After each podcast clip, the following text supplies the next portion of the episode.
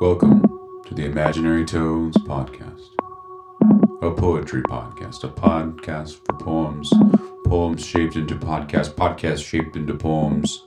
We are joined by other poets. Down in West Texas, where the sun shines like the evil one, I had a woman, and her name was Joe. Picking cotton in the field, Joe said, I wonder how it would feel for us to pack up our things and go. So we cranked up our old Ford and we started down the road. Where we was going, we didn't know, nor which way. But West Texas, where the sun shines like the evil one, ain't no place for a colored man to stay. Langston Hughes, poem from Selected Poems. Today we are joined by several other poets, artists, musicians, odd souls and trinkets, imaginary characters and machinations.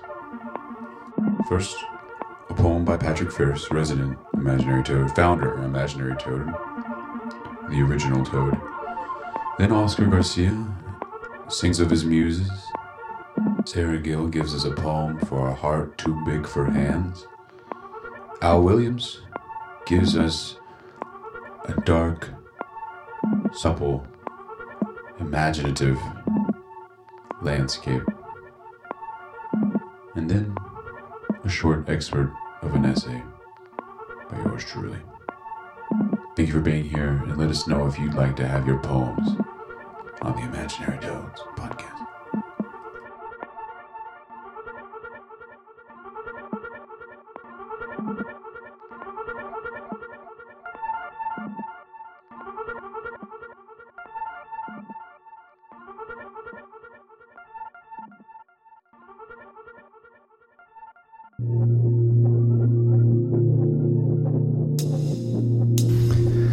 I am proof culture, internet age, visual evidence, constant contact, constant court trial, indictment, world wondering whether I am. Tongue stuck to the roof of our mouth, smile, speechless, sister sadness has even found 15 minutes. Who are we?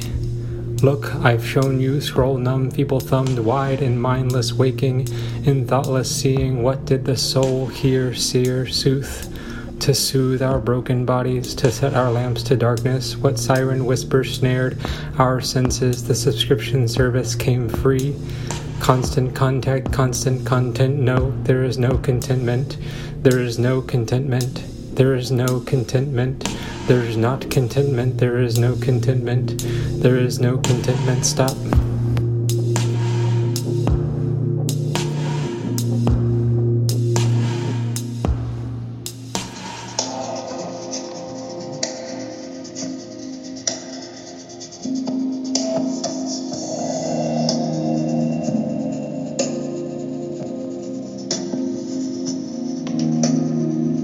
My name is Oscar Garcia.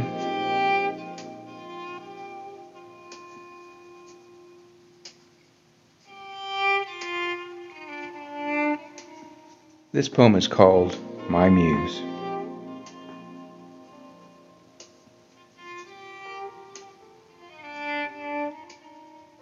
My head filled with stars, typical, like my dreams, hopes felt unattainable until I found my muse. Captured in this colored joy, flowing between my fingers, something lost in childhood, rediscovered in these last days, until I drop my brush with my last breath, baby.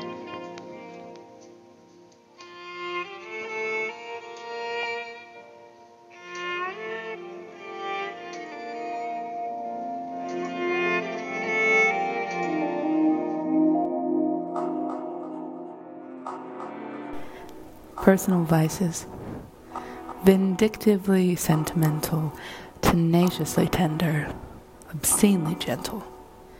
Let me be disgustingly drunk with compassion. I fear it will soon become a vestige.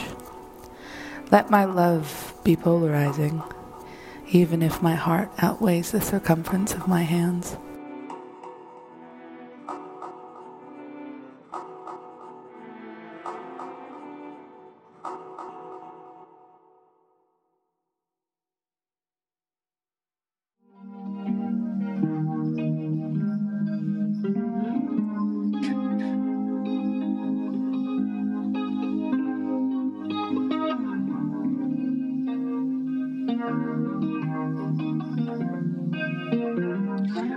Quadruped.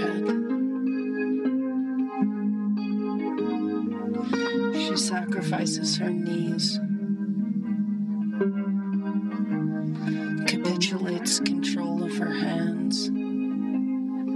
She is a coffee table, receiving no hello, but she bears the load.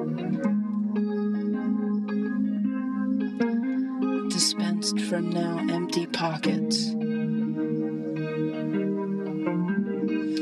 Weight they didn't want to carry.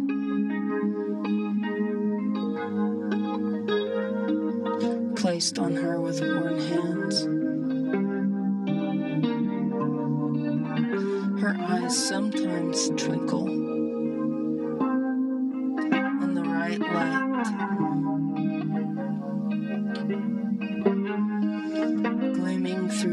beige blinds. The center of the living room. But the center of no one's mind.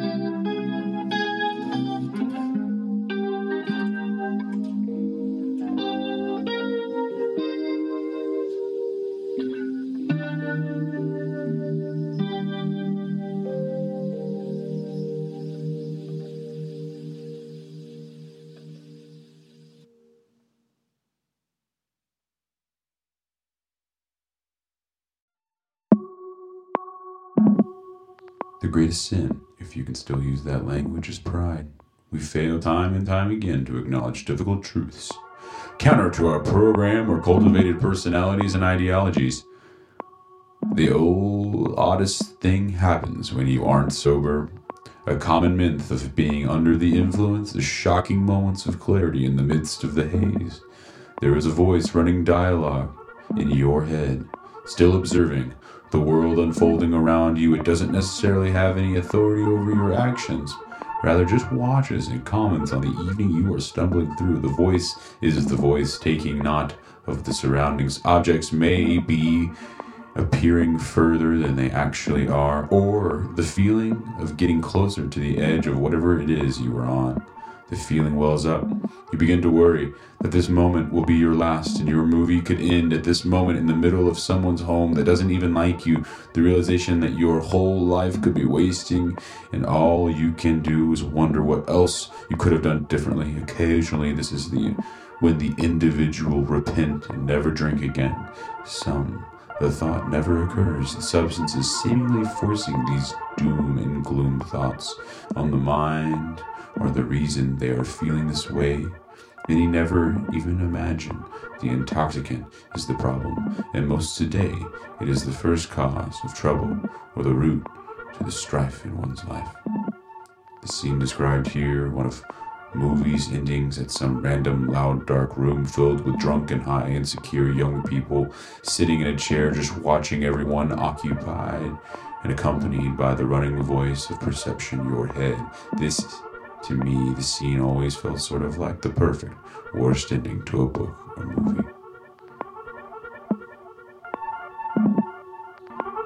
subversion is the truth carrier the potential and the possibilities are what you disappoint you, make you desire them on a whole new level.